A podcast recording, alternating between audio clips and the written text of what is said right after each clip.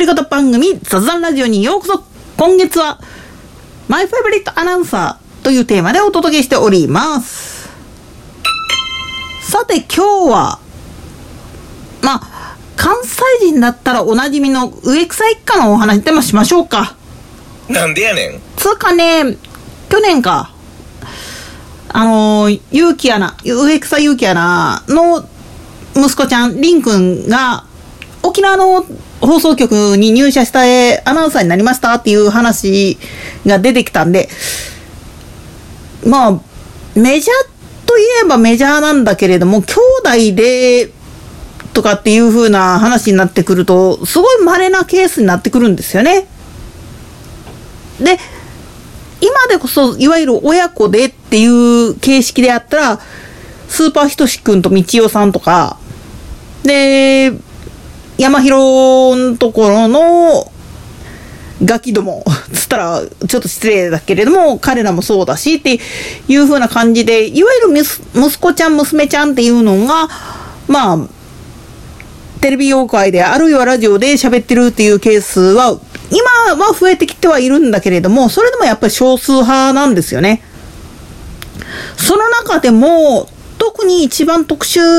と言っちゃなんだけれども、まあ関西の人間であればこの流れはすげえなってなってしまうのが植草貞雄から始まる植草家の流れなんですよね。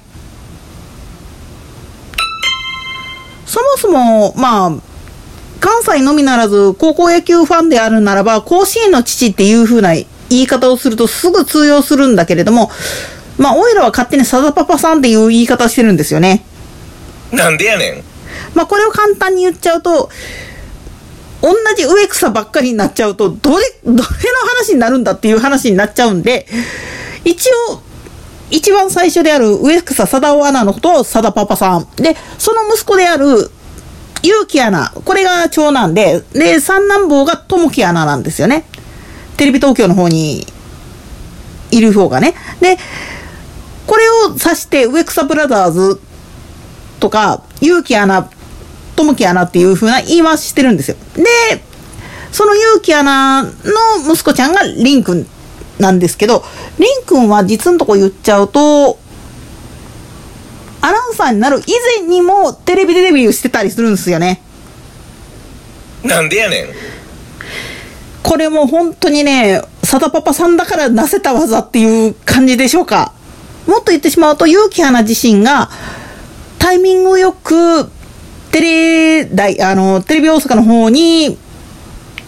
まあ移籍したことで実現したって言ってもおかしくないんですよね。実は結城アナ、友樹アナともにもともとは九州の放送局に入社してたんだけれども、結城アナの場合はもう言ってみれば長男で、いずれ親父の面倒見にはいかんしなとかっていう気持ちがあってかどうかは知らないんだけれども、とにかくもっとスポーツの実況とかのスキルを上げたいっていうこともあって、で長崎から長崎放送にいたんだけれども、そっからテレビ大阪っていう風に移籍したんですよね。相対して友樹アナの場合はもともとあのー、福岡の放送局、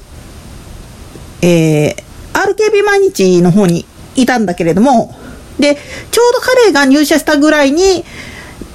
まあ何回が大英に売りを払われて、でまあ言ってみると平和大後にペイペイドームの方にっていう格好になってくるわけなんですよね。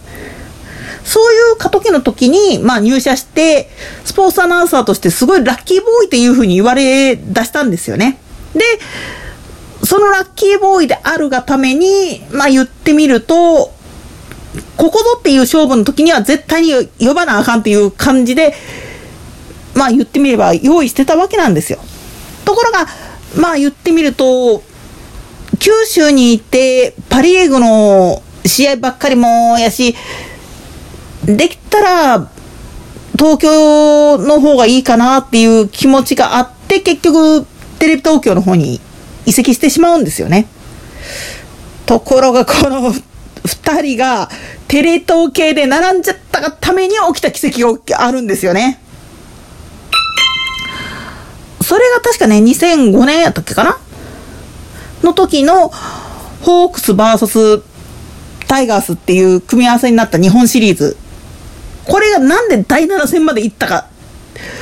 まあ主要な原因はともかくとしても、偶発的にだいなな戦までもつれ込んだがためにテレ東の中継が回ってきたんですよね。まあもともと本当はフジテレビ系でやる予定だったんだが、あるバラエティ番組での失態が原因で、まあ言ってみると取り消しになったんですよね。で、まあ予備カードやしどうせ取ったってっていう感じだったところをテレビ東京が取ってっていう形になったんですよね。そしたらそこまでもつれ込んだんですよ。なんでやねん。そこでテレ東が考えついたんが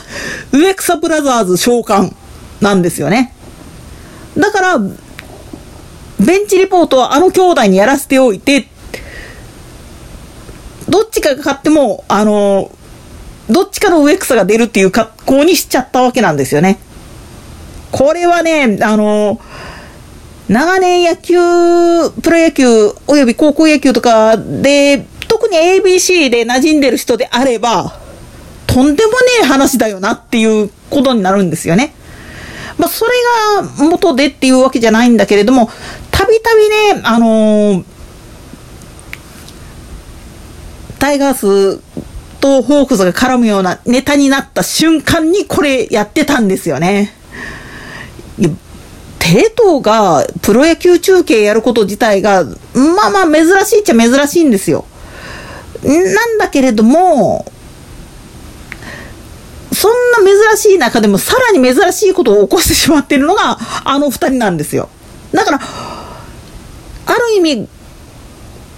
サタパパさんが持っている甲子園の魔物ちゃんのエネルギーがそのまま二人に流れ込んじゃってて引き起こしてる可能性もなきにしもあらずなんですよね。なんでやねん。まあそこら辺に関してはリン君も多分持ってるだろうとは思うんですよ。なぜならサタパパさんが定年でもうまあ エービーシー の実況オリハルっていうその時に、まあ正確に言ってしまうと高校野球で引退することが決まってて、その最後の日にドキュメンタリーをやったんですよね。確かね、東甲子園かなんかでだったと思うんだけれども、この時に実は結城アナが連れてたんがリン君なんですよね。とまあ植草一家の話をたらたらやってるわけだけれども、まあおいらからすると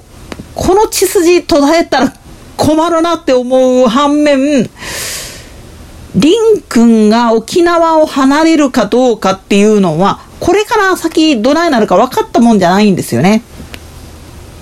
なんでやねん。つうのも父親である結城アナ自身も